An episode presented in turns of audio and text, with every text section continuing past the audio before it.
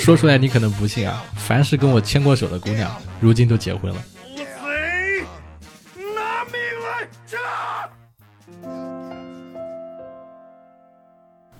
！Hello Hello，各位活捉八师傅的手机前的听众朋友们，你们好，我是八师傅八匹马啊，好长时间没有一个人坐在这里啊，跟大家一起来聊天了。那么今天这一期呢，要跟大家聊一聊毕业季有关的套路贷。啊，套路贷这个问题其实是一个非常普遍的问题，很多人呢可能注意不到，然后有很多人可能已经啊上了套，也有很多人自己不清楚啊自己是不是曾经差一点被骗过。那么套路贷这个东西呢，我本来在之前是做过一期视频，然后那个视频也没有多少播放，可是当我做完那个视频之后呢，却收到了啊不同的读者给我的私信。啊，我可以找一个给大家读一下。那么其中有一个小朋友就这样子跟我说，他说：“他说，UP 你好啊，我刚刚看到您啊发布的关于套路贷的视频啊，他说他是今年的应届生，也是遇到类似的事啊，他的一家公司招聘他是平面设计助理的岗位啊，说有入职培训两个月，一开始呢跟我说我们公司不能白培养人，所以以后学成了需要在自己的工资里面。”连续扣十八个月的一千六百块钱左右的学费，然后他说呀，我一开始觉得挺正常啊，于是昨天就签了合同。第一份呢叫做实训合同，上面的内容很正常，我也没有怀疑。然后里面的人事呢就开始分散我的注意力啊，开始询问能否拿我的手机进行一些操作，说是公司担心呀，我以后不交学费，所以委托了第三方公司来监督我。后面才知道，这个所谓的第三方公司其实就是小额贷款公司。那么，在我不知情的情况下，以我的名义在小额贷款公司贷了款，啊，真是社会经验不足，一出来就被毒打。他说他明天就要去报警，这就是诈骗了。希望我能成功。我看到这个，呃，他给我打的这些消息的时候，其实已经是隔了第二天了。然后我就给他回我说，哎，希望我的这个。做的这个内容呀，能够帮助到你啊，一定要对合同方面的问题特别的谨慎啊。虽然杯水车薪啊，但是也是尽我最大的善意。然后他就说呀，他说没有没有，谢谢你，就是分享了这样子的内容啊。然后他看了之后才明白过来自己是上当受骗了啊。然后之后呢，让我开心的事情是，又过了几天啊，他给我回了一个信息，他说呀，他的事有进展，因为他报案了，这家公司欺软怕硬。啊，答应明天给他解决啊，希望他一切顺利，啊，因为这样子的，就是这种有过一些粉丝给我来的一些私信，让我知道呢，我做的一些视频其实是很有意义的，啊，所以我今天也想把我这期视频的原声放上来啊，跟大家一起来分享，啊，希望大家能够了解什么是套路贷，啊，但是值得说的是呢，这期视频因为是在湖边录的。啊，我当时临时起意，啊，直接带着我的这个小舅子一起到湖边，然后他拿这个摄像机拍，我直接对着摄像机讲，所以湖边的风真的很大啊。嗯，不愿意去看视频的朋友，可以在听我在聊套路贷的时候能听到很多的风声，啊，希望大家就是相互理解一下，就是不要因为我的风声太大干扰到了，然后就反而影响到大家的这个听听觉上的享受。那么这期视频。啊，重点就是聊套路贷啊，聊一些我接触到的跟套路贷有关的人和事啊，其中有包括分享到啊网红公司是怎么骗钱的啊，包括一些我们熟知的英语培训机构、成人英语培训机构是怎么骗钱的啊，以及啊包括美容公司啊那些微整形公司是怎么骗钱的啊，这里面呢有很多真实的经历，也有我自己啊工作的一些经历啊，希望能够帮到大家。那么好啊，我们话不多说，马上开始。真的非常的老套呀，这个引入。那么不说了，不说了，我们一起来听吧。今天这期视频啊，想跟大家讨论一个非常非常严肃的话题啊，什么话题？就是我们今天这个主题：大学生就业季，谨防套路贷啊。为什么要聊这个套路贷？是因为我自己在我过往的生活、职场经验里面，就一不小心进入过一种。一个公司，这个公司就是以套路贷的这种形式来牟利的啊。然后除了这件事情之外，我身边也有一些朋友啊，也因为套路贷最后走了啊。这么多的事情摆在面前，我为什么还要聊这个话题？是因为不久前网上面又报了一个新闻，是吧？三亚少女，呃，三亚某某女士跳楼，警方回应啊，家里留有一封遗书之类的这种事情。其实像跳楼这种事，身边见到的特别多，但是因为跳这个套路贷跳楼的特别特别的多，你但凡网上搜一搜，啊，大学生、研究生、博士生啊，带小孩的单亲家庭，很多人最终都会因为套路贷的问题，然后选择了一种方式轻生，啊，可能是烧炭自杀呀、跳楼啊等等等等。啊，为什么套路贷这么害人？为什么这种方式屡禁不止？为什么仍然有这么多的现象，对吧？这个是值得我们来聊一聊的话题。那么我先跟大家说说，呃，一个真实的事件啊，我身边的这个朋友他是怎么因为套路贷走的？我甚至是因为最近才恍然大悟啊，也许是因为套路贷。他是我们呃之前生活里面很好的一个朋友，他九二年出生啊，人长得很胖，比我还要胖，呃。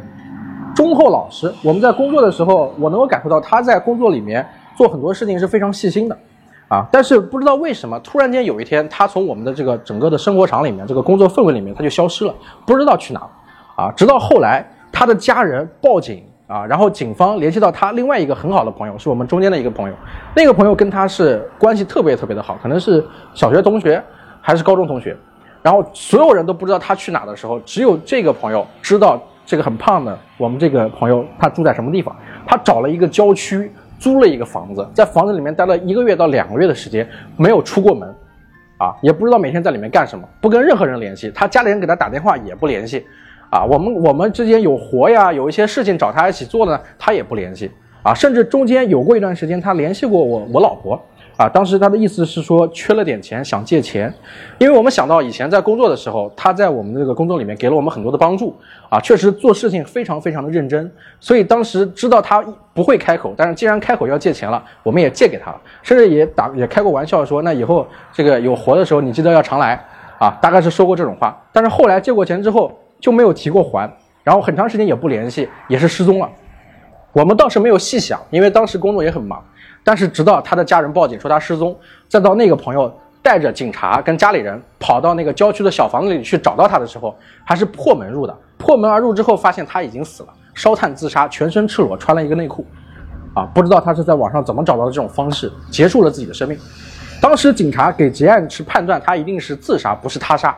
啊，然后我们很多朋友其实不是很满意，就觉得，呃，有没有可能是他杀？有没有可能是别的原因或怎么样？但是。还是一切相信法律手段，一切相信警察最终的判断。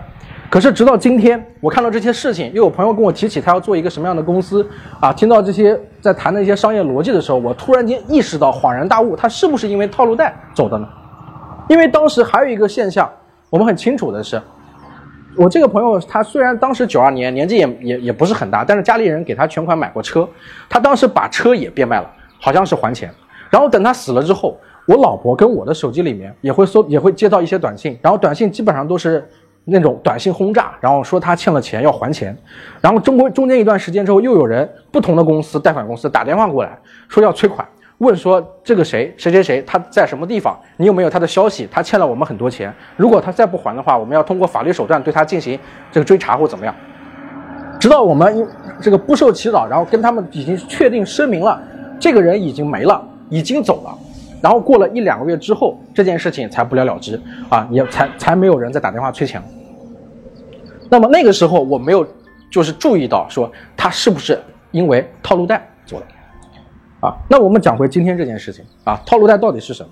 套路贷就是一种对吧？通过各种方式诱骗你进行贷款。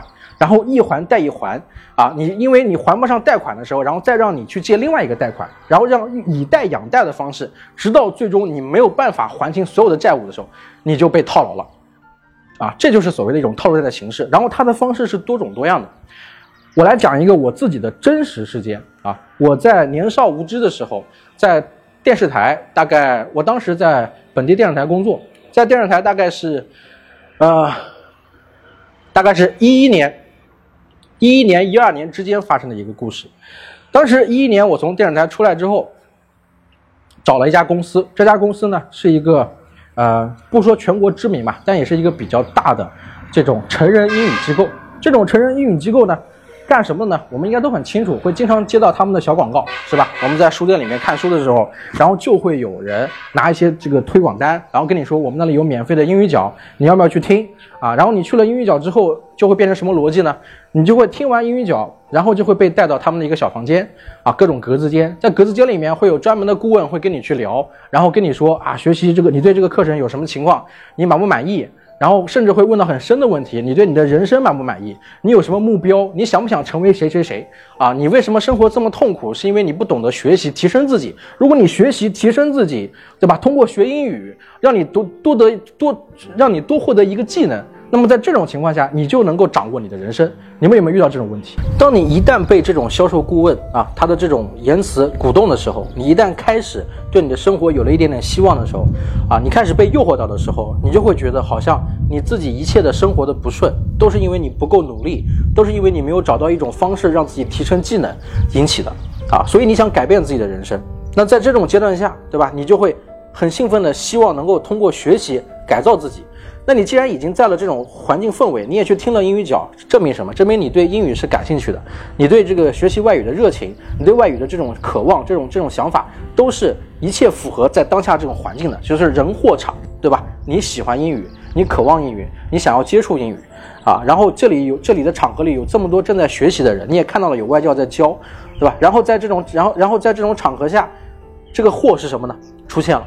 啊，就是这个销售顾问会跟你说，说我们有很多的课程啊，你刚刚听的英语角是一种常规课程，每每年大概有多少多少的课程，然后正常我们的这个卖的东西是什么？我们的课程是，对吧？可能在可能是成人外教的一对一啊，成人外教的一对多啊，宗教的语法，呃，语法的一些进进阶的一些帮助啊，我们有宗教帮助你学习语法，我们有外教帮助你去对谈，去开口说话。啊，让你去提前进入那种，比如说外企的那种氛围，或者国外的一种氛围，让你去使用它，然后最后你，然后然后最后我们还会有独立的英语角跟很多的课件让你去学习，在这种环境下，你就会心动。当你心动了，人货场全部达到这个时候，你就会想，那我是不是真的可以拥有这种生活？那最终会遇到一个问题，什么呢？价格，价格是多少呢？往往像这种成人英语就英语学校呢，啊，一场普通的常规课程可能就要三万到五万。啊，如果你想报更高的，还有更高的在等你，八万、十万都有可能，对吧？比如说你三年制、五年制，是吧？我一年收你三万啊，五年多少钱呢？三年是多少钱呢？跟这些健身的这些俱乐部会所也是一样的道理啊。你可以报一年，也可以报三年，也可以报五年，甚至还有更高的金卡、VIP 卡、一对一的私教，对吧？健身、健身、健身房里面最贵的并不是包年的卡，最贵的是一对一的 VIP。对吧？那英语外教这种成人一对一也一样，对吧？外教也是有价格的，两百一堂、三百一堂、五百一堂啊。你选择什么样的外教，不同的水准，然后跟你去 role play，跟你去上课，它的价格就很高。那很多很多的工薪阶层是没有办法、没有能力支出这些这些费用的。那么这个时候，什么事情出现了呢？就是所谓的我说的啊，这个跟套路贷相关的一件事情，就是小额贷款。小额贷款很简单，整个学校他们会跟你说啊，你如果想学这个东西没有关系，对吧？他会去问你你的经济水平、你的工作状态啊，你大概每个月对吧？薪资有多少？有多少钱是愿意拿出来去进行学习的、提高自己的？然后他就会给你算，比如说一年三百六十五天，分到每个月是多少钱，然后分到每一天是多少钱？你核算下来之后，可能每一天只需要十块钱、二十块钱或者三十块钱啊，就能够得到就能够得到你想学的、你想得到的东西，对吧？但是你忽略的点是，如果你真的按一天一天去计算的话，其实这还是一个很庞大的数字啊。然后他就就会把这种小额贷款介入进来。我们有一笔小额贷款，可以满足你所有的这些东西。如果你现在交不起钱，没关系，你贷我们这个三万的，或者贷我们这个五万的，然后我们可以核算到可能每个月也就六百块，对吧？你一个月的工资可能两千、三千、四千，你拿六百块出来学习，我觉得是 OK 的。啊，然后介于这个情况，你就会心动，然后就会跟校方一起，然后去签那个小额贷款。当你签了小额贷款之后，剩下的事情呢，你会发现一切都变了，对吧？你的学习状态、你的学习环境、你提升自己英语的能力，好像跟老师到底厉不厉害、老师到底好不好，没有特别特别多的关系。我为什么会这么说？是因为我们自己都知道，学习这件事情，不管老师多厉害，最终还是要靠你自己。当你靠你自己的时候，你会发现你的基础是很薄弱的。你按照他的课程，按照他的这种服务，是远远达不到能够让你提高的。为什么？因为他他即便是再一对一，他也不是那种，他不是那种真的找一个人跟着你二十四小时盯着你，让你去逼迫你去学习的这种状态，填鸭式这种状态，你个人也没有时间，也不愿意，你只不过就是每天每个每周可能花个两到三天时间去一下，在这种状态下，你享受的只是说啊是有有这样一种莫莫须有的服务，但实际上你自己并没有认真的去对待它，因为每个人的学习能力是不同的，每个人的素质是不同的。可怕的点是在于这种学校，他们通过很多方式，什么方式呢？通过线下招生做推广。就像理发店跟健身教练、健身健身俱乐部一样，找很多人拿很多的单页，然后随便在街上街街上拉一个人。但凡有一些人，他不是很好拒绝别人的人，他有社这种社交恐惧的人，对吧？他都会对吧？再再不乐意，都会被人拉过去。在这种筛选下来，凡是被拉过去听了英语角再进来，最后签约的人，一定是一种什么样的性格呢？都是普遍相同的共同性，就是这种人很难拒绝别人。他很难拒绝别人，性格里有软弱的成分，就会被人欺负，然后他就会被迫签了这个东西。就像我们说诈骗的这种事情，很多诈骗为什么一眼就能识穿，这种傻子都不会被骗。但是你忽略了中国的人口基数，真的有这么多傻子就会被骗。我为什么敢这么说？是因为我当时以为这是一家非常非常正正规的这个成人英语教学的机构，我进去了。我进去之后。然后通过了非常严格的培训，他们他们的 HR 几乎每个月要招三十个人，在三十个人里面筛选，最后只会招两个人。我当时跟着三十个人一起做这种海选的机制，用了一个月的时间，非常大的培训，几乎像是营销传销的那种方式在给你培训，每天都在洗脑，在考试。最终我从这三十人中脱颖而出，啊，成为了一名很优秀的叫什么叫 Cost Consultant，叫做课程顾问，就是我刚说的销售人员。然后在格子间里面，我们在给进来的人做洗脑。我们在说的那些 PPT，那个 PPT，我告诉你，我每天都要去揉那个 PPT，一个 PPT 要讲一个小时，然后这一个小时我每天都在做，每天都在做，每天都在做。那三十天，我几乎每一天都在去讲 PPT，可以说是几乎背下了所有的内容。那在这种情况下，我们的信息差是很大的。当你是一个很软弱的人，是一个很难拒绝别人的人的时候，当你到了这里。然后接受我一个小时的洗脑之后，非常容易你就会下订单。当然，这中间还涉及到非常多人性的弱点，这个我们以后再探讨。那么在这种情况下，我最终实在忍受不了的原因就是，我发现很多人是没有能力支出这笔学费的。然后最终他们必须要去通过小额贷款才能够去支出这这笔学费。但是他支出学费之后，他又没有办法通过自己的能力去学习，就是事实上。在合同里面是提供了我们提供的外教的教学，也提供了中教的教学，也提供了宽裕的时间，也提供了课件，也提供了英语角。但是事实上，你真的能够提高你的英语吗？很难，对吧？我们没有一个人敢说，你考上清华北大，你的人生就一帆风顺，没有一个人敢说。但是在这种成人英语学校，他会逼迫我们去说这样子的话，去诱导别人。那么当他。对吧？被我们诱惑之后进去之后，在中间因为学习不到东西，他感到后悔了，然后他就会跟我们进行很多的矛盾纠纷。但是在这种纠纷中，你是没有办法的，你任何办法都没有，因为这中间有一个最大的潜规则，就是我们都知道的，学习只能靠你自己，我们只能提供仅有的服务，就相当于任何一本世界上著名的教材，都可以到你的手里，只要花一点钱都能买到。但是你看完之后，你能获得多少，取决于你自己，不是任何人教你。手把手教你，你都能学会的。这个跟你个人的天赋、跟你的思维逻辑、跟你的家庭背景、跟你的素质都有关系。但是成年人是很难改变的。作为成年英语学校，你想去报这个东西，想要短期之内找到捷径，可能吗？不可能。可是没有任何一个人愿意说。我们每个人都背负着很多的道德压力，所以我做了两个月，我就不做了。我很难理解为什么有这么多人还在这种公司，然后还在做这种事情，只是为了赚钱，就可以说这些昧着良心的话。我是做不到的。我们都知道啊，在每年的六月份到七月份是大学生的毕业季。那毕业既面临什么呢？既面临就业。在现在的这个环境下面呢，我之前做了一些播客的节目啊，当时有找过一些演员聊过一些话题，讲过一个叫做演员诞生的问题。在演员的诞生问题里面，我们探讨了一个事情，就是说，那么多学表演的孩子，最终真的会选择表演吗？好像大部分都会选择网红这个职业。网红是什么职业？就像我现在在拍的这个视频，在作为一名 UP，对吧？然后想成为一名网红，想要出名或怎么样？其实每个人都会抱着的目的是不同的。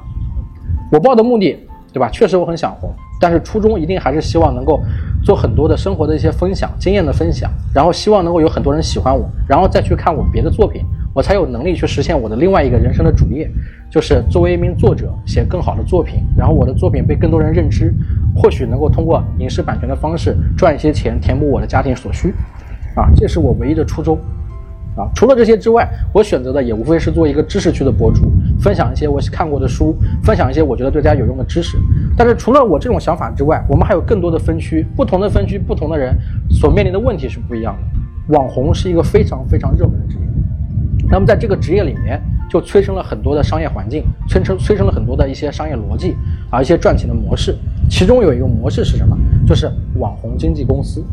啊，聊到这个网红经纪公司，也是因为不久之前有一个不是很熟的朋友跟我说，他们打算做一个培训学校，啊，或者说理论上来说像是叫做网红经纪公司。怎么来呢？就是他跟很多的直播的一些平台有合作，然后又跟这个一个国家的事业单位有合作，然后在这个合作里面，他们以一个第三方的公司的分身份来做运营。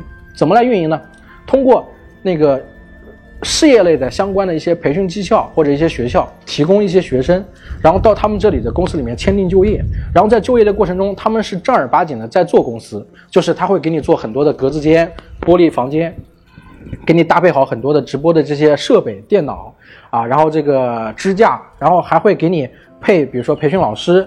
啊，然后，然后还会请很多的这些网红大 V 去聊一些这这个关于直播的一些问题，关于对话的一些问题啊，关于表演中的一些问题。然后来的这些学生呢，参差不齐，有的是学表演出身，有的是主持出身，有的可能就是一些三流四流的一些专业啊，或者是一些呃，就是不太好的专业，我们都知道啊，这个不细说。然后他们想要当网红，那么通过这种方式，对吧？然后进到这进到他们的公司，然后公司对他们进行培养。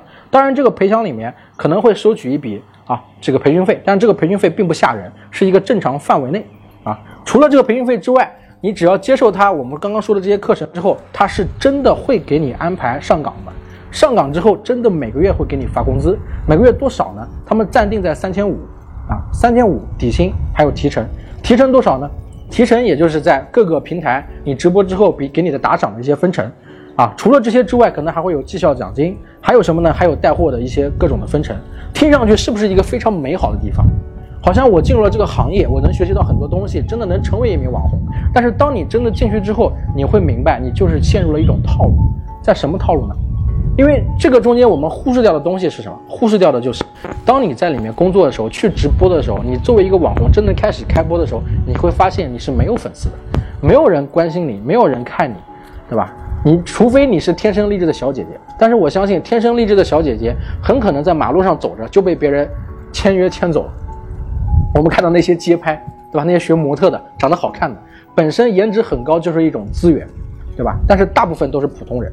一个普通人进入了这个行业，对吧？因为一时的虚荣心，因为一时的想法进入这个行业。当你开始直播的时候，除了满足你的虚荣心之外，你会受到什么呢？你会受到非常严重的打击。你会发现。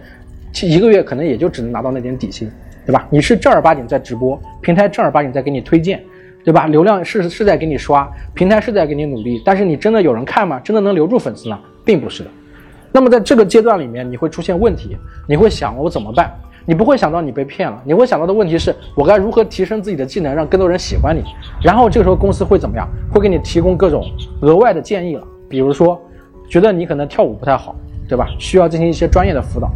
那我们有一些合作单位，你可以去，去了之后，对吧？学习了之后，晋升之后再过来，对吧？我们算作公司的一种方式，公司可以帮助你支付部分的费用，大部分需要你自己提供，对吧？这种部分的费用是什么？比如说代金券呐、优惠券呐、三折五折呀，但实际上你还是付了钱嘛，羊毛出在羊身上，啊，一场课程按照跳舞的东西算，对吧？可能万把来块钱的课程，实际上也就三五千块钱，然后公司赚了你一笔钱。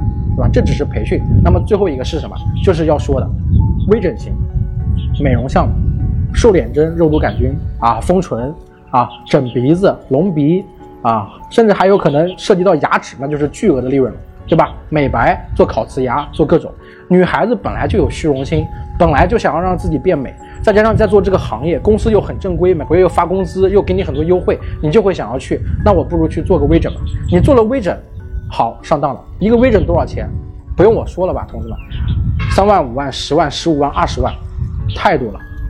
在这种情况下，你去做微整，然后还是我们说的那个套路，然后你会去签订一个小额贷款公司，签了小额贷款公司之后，然后你去做了微整，微整完了之后你继续播，但是你会发现你欠的钱远远像公司那三千五百块钱的工资是根本没有办法让你去支付这个贷款费用的。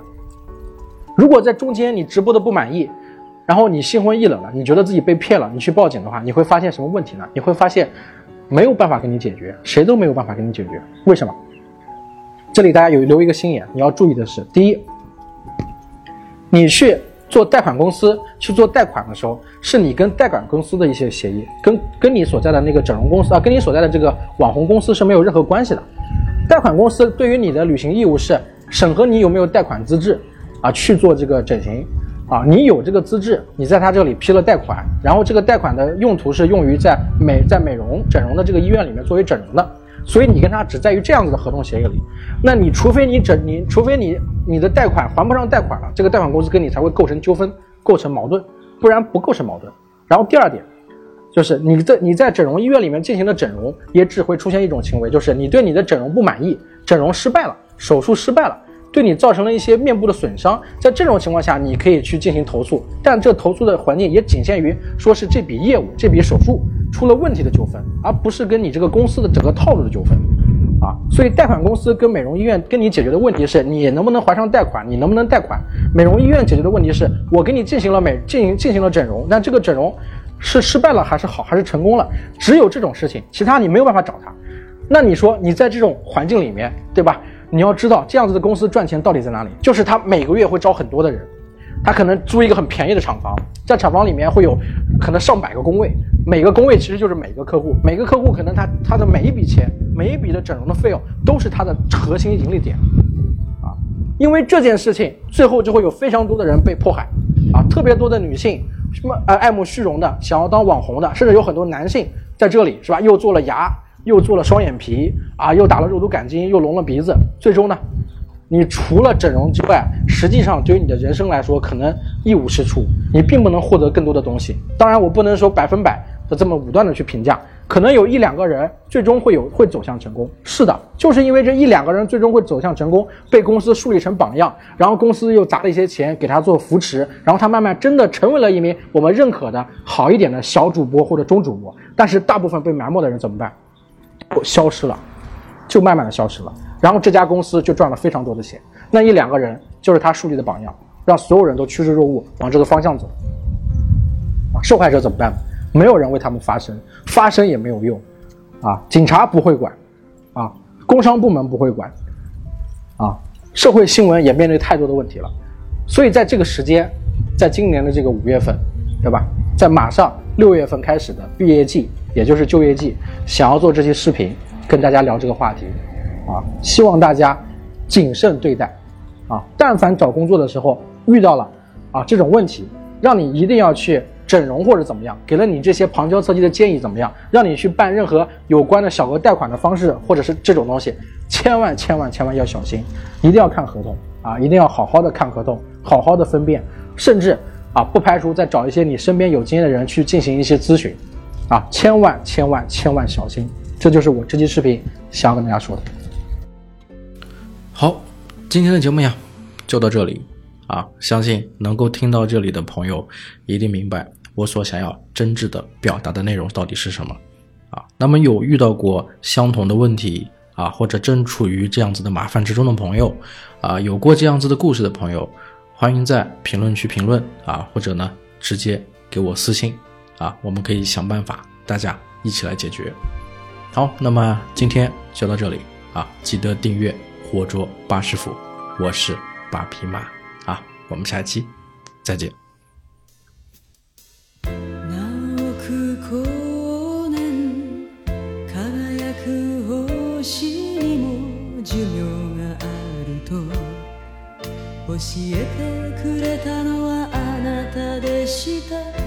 節ごとに咲く一輪の花に無限の命知らせてくれたのも